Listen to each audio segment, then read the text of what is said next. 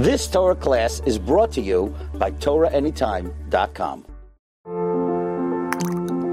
Shmir Sinai brings clarity and it brings simcha. And therefore it's the number one avodah and it's the number one tikkun. And if you see that the Yetzer Hara is trying so strongly, so strongly to be Poigam Inaim, then you realize how important, how important it is.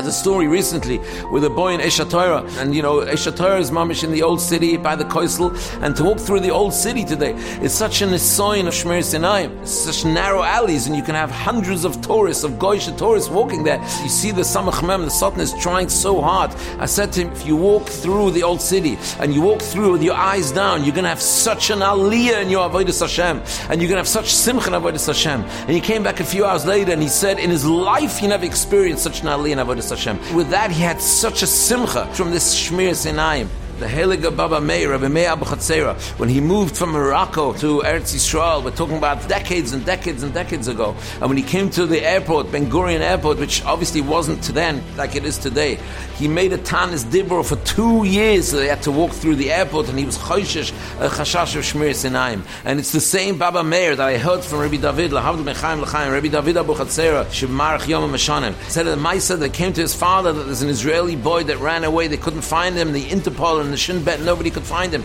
And the says, I see him, I see him, I see him. He's hiding in a different country. He was in London. He says, I see him in that place. His Einayim were Einayim that could go misoifa olam at soifa. And therefore he was always besimcha. He had the Kedusha Seinayim. That's why it's called Shmir Seinayim. Only something that is so valuable you have to guard. You only guard something that's priceless, something that's so valuable. When a Yid came to the Beis in the Gimel Regalim, the Zman Simcha was coming because when you came inside the Beis you came to a makam of clarity, you came to a makam of Simcha. Hashem should help us that we should be Zocha in these last moments of Golas. Everybody should be makabel upon himself that if he spends a day, two days, just to get the feeling what it is to be Shemer Einayim, and to assess how much he's grown, he'll see that he's in a different world. And in that we should be Zocha Metz Hashem, to be Oila Regel, and to bring up a Korban Re'iyah, to be a Oilas Re'iyah, and to be reunited to all Klal Yisrael and Hashem and Noichal min and Apsachim this year b'mher b'yameinu Amen v'Amen.